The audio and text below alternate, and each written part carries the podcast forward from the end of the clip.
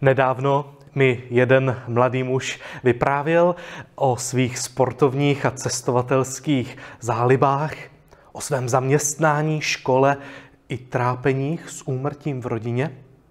Sdílel radost ze zamilovanosti, vděčnost za blízká přátelství smutek nad životními změnami.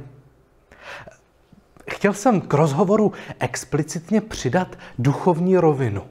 A tak jsem se ho zeptal, jak v tom celku vnímá Boha. Zdálo se mi, že otázku úplně nepochopil. Pak mu asi došlo, že prostě jen převádím téma na duchovní rovinu a tak se přidal, začal opatrně, tak trochu s výčitkami, mluvit o tom, že si teďka méně čte Bibli, nemá skupinku a nebaví ho v obyváku sledovat dlouhé online bohoslužby.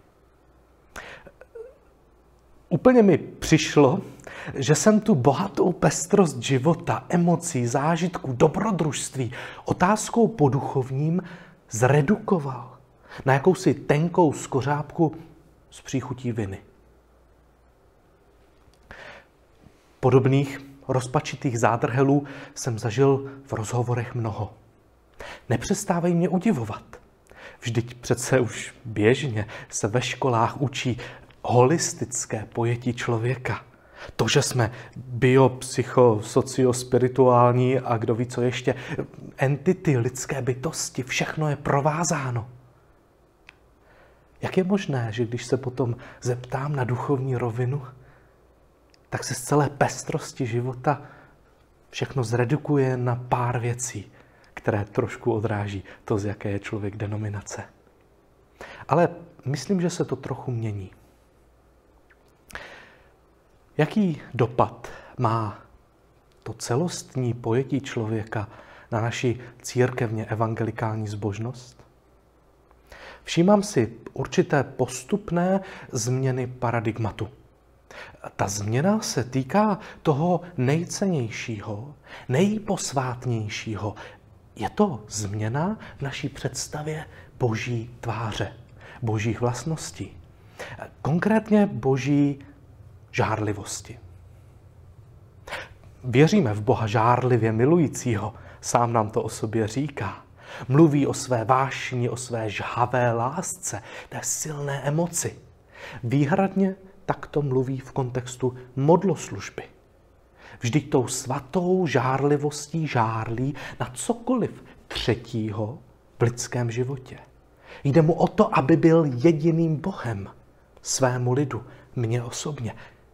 To je prý nejlepší, jak pro něj, tak pro nás.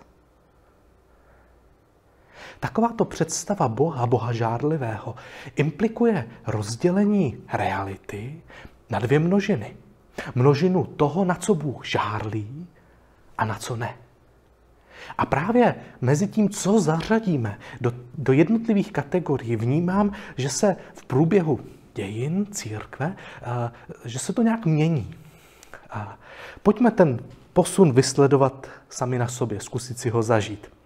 A jeden starý pán mi vyprávěl o svém zážitku z mládí. Z církve před nějakými 50-60 lety. Hráli si s mládeží s míčem na zborovém dvorku. Najednou na ně vyběhl rozuřený kazatel a s výkřikem, kdyby se teďka Ježíš vrátil a viděl vás, jak si tady hrajete s míčem, tak vás pošle i s myčudou do pekla. A pohotový, přidrzlý mládežník na to odpověděl, já bych odhodil hnedka míč a běžel bych k němu a volal, pane Ježíši, vezmi mě sebou. To mi vyprávěl. Jak vnitřně reagujete na tento krátký zážitek, příběh? Přišlo vám to absurdní, děsivé nebo humorné? Jestliže jedna z těchto variant, eh, pak vaše reakce dokazuje, že došlo k určitému posunu. Míč v naší představě, nebo Bůh v naší představě přestal žárlit na fotbalový míč. Co dalšího se potom posunulo z té množiny žárlí do množiny nežárlí. Do jaké množiny dnes patří můj majetek, moje chalupa, auto, firma, manželka, děti, přátelé, a ještě víc, intimněji, moje vlastní tělo, můj pohyb, počitky, bolest, smyslnost, intelekt, paměť. Jestli jsme přijali to jakési rozdělení světa na duchovní a neduchovní, kudy potom vede dělící čára? Je to velmi složité. Vždyť například, dám příklad z ranku psychologie, a moje schopnost ukočírovat emoci, emoci hněvu, a je to otázka mé duchovní zralosti? Nebo je to res mého charakteru? A nebo je to biologická funkce mého mozku? Kdy se navzájem posilují ty spoje, které propojují emocionální část mozku s tou, která je schopna jakéhosi nadhledu.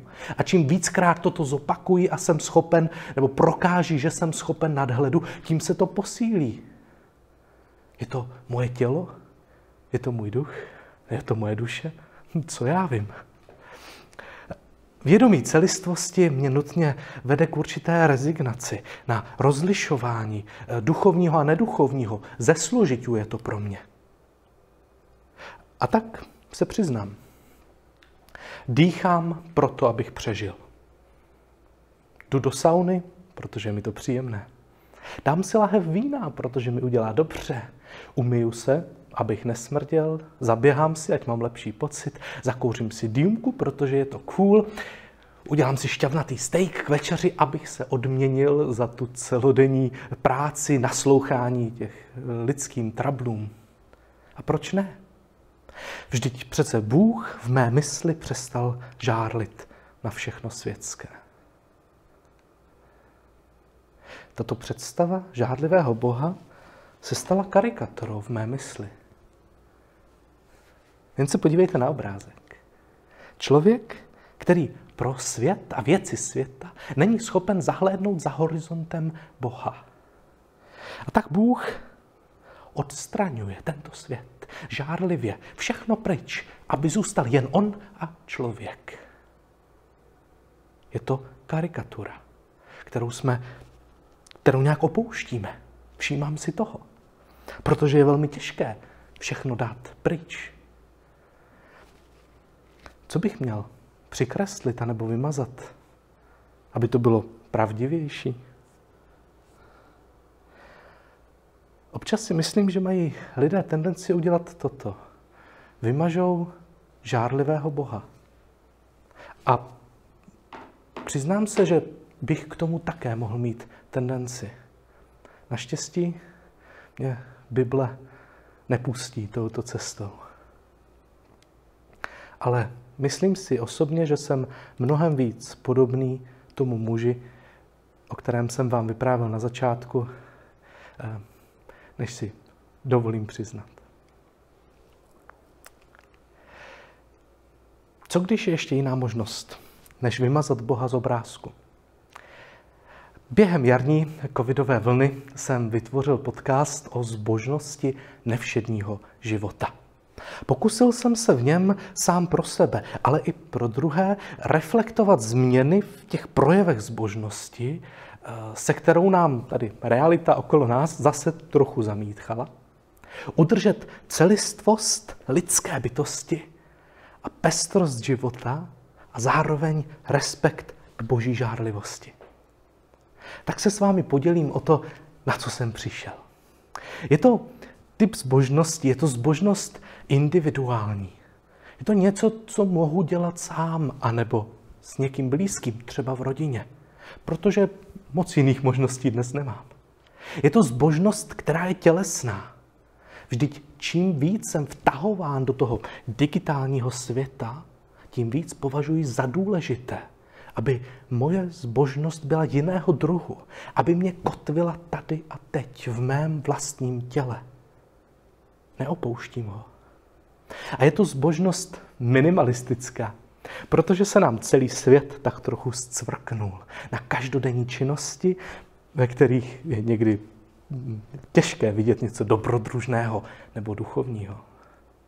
A je to zbožnost, přiznávám, doplňková, Nemá ambici nahrazovat to všechno, co, co máte a co vám funguje. ale může doplnit pestrost a život. Je to tedy zbožnost zakoušená smysly, smyslná zbožnost. Tak třeba vezměte si chuť. Už od Ježíšových dob a pravděpodobně ze starší historie se pro nás, věřící lidi, stává každé jídlo bohoslužbou.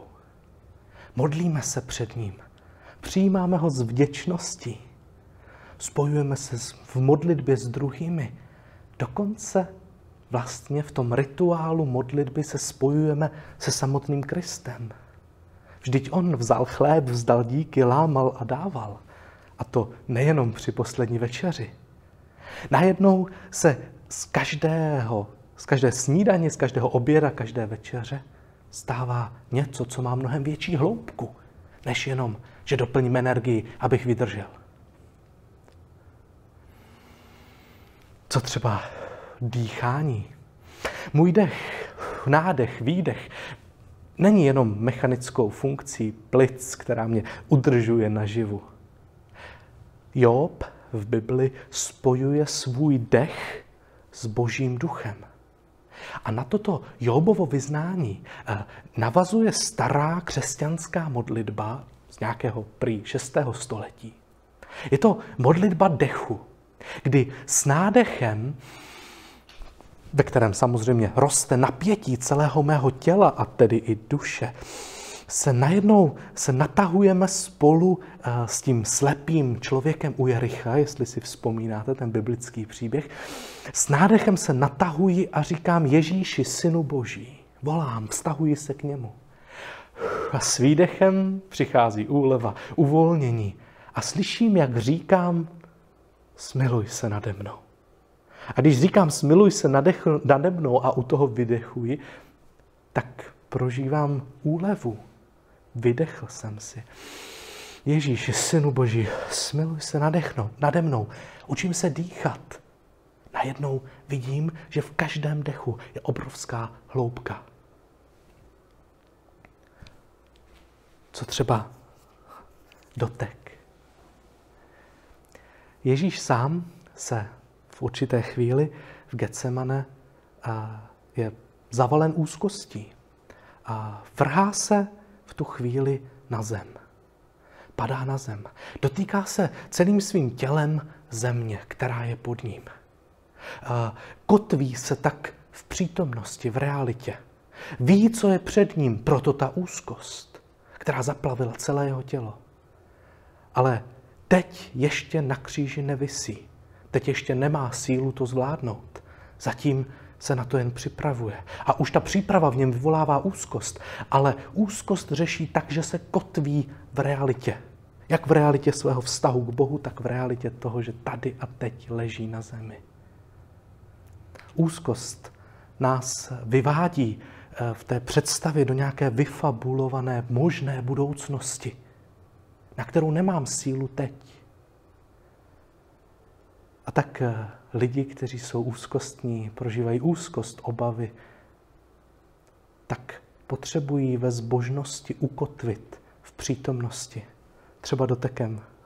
Mám kamennou kuličku, kterou jsem dostal od kamaráda, eh, která mě kotví tady a teď, když najednou mi začnou ubíhat myšlenky někam, kde to teď stejně nevyřeším. Může to být dotek peřiny, země, kamene, druhého člověka. Co zrak? Byl jsem na jedné návštěvě u paní, která se potýkala s depresivní poruchou dlouhodobě. Nikdy jsem mi pořádně neslyšel mluvit. Až když, a velmi jsem si toho považoval, mě pozvali k sobě domů. Vešel jsem do obýváku a zjistil jsem, že celý její obývák je vlastně téměř muzeem s krásnými exponáty, krásné věci všude. A ona mi vyprávěla, jak skrze ty předměty k ní pán Bůh mluví, skrz ty obrazy, které tam má okolo sebe. Žasnul jsem, když mi o nich vyprávěla, co jí říká tento obraz a proč tam má tady tuto sošku. Nebyly to žádné duchovní svaté sošky a svaté obrázky. Bylo to krásné umění. Vyprávěla mi, že je pro ní jednodušší přijímat boží řeč tímto způsobem, zrakem než z Bible, která je pro ní přiznala to vyčerpávající a často ji rozrušuje. Je to její modlitba zraku. A co naše tak často eh, přetřásaná v poslední době hygiena. V knize Leviticus je pro hygienu argumentováno duchovně, ne zdravotně, ne pragmaticky.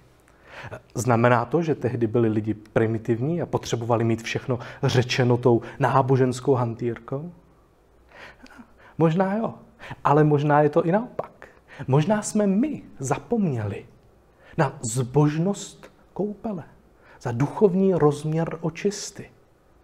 Že při každé koupeli, sprše, vaně, to nejsem já, kdo omývá sám sebe, ale je to Bůh, který mě z milosti očišťuje.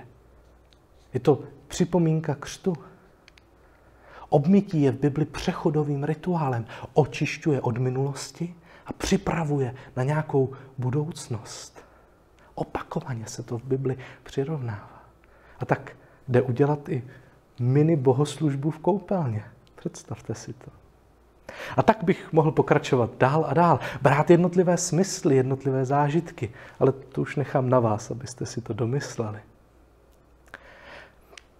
Všimněte si, že nezůstávám jen u pouhé smyslnosti. V té bezbřehé spiritualitě zážitků a prožitků a počitků smyslnosti bych mohl zapomenout na boží žárlivost, pokud bych zůstal jen u nich. Tomuto se snaží vyhnout apoštol Pavel. Poslouchejte, říká, neboť všechno, co Bůh stvořil, je dobré a nemá se zavrhovat nic, co se přijímá s díku vzdáním. Vždyť je to posvěceno Božím slovem a modlitbou. Boží slovo a modlitba vděčnosti je pro mě osobně, nebo dodává mě osobně eh, balans právě pro tuto smyslnou zbožnost. Vždyť pokud bych skončil jen u toho samotného zážitku, jídla, pití, sauny, pohybu, vztahu, čehokoliv, tak se ten předmět, ten objekt stává potenciálně objektem boží žárlivosti. A při častém opakování v mém životě se stává modlou. Modlou, která mě jednou ublíží, sklame mě, protože v něm budu hledat něco, co mi může dát jen Bůh skončím svůj pohled jen u reality a neuvidím za ní hospodina a nevzdám mu chválu.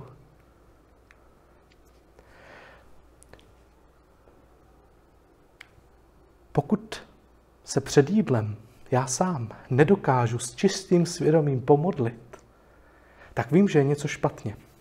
Třeba to znamená, že zajídám pocit viny, nebo pokoutně mlsám, abych uspokojil nářek duše, Nářek, který patří k životu, protože ještě nejsem v nebi.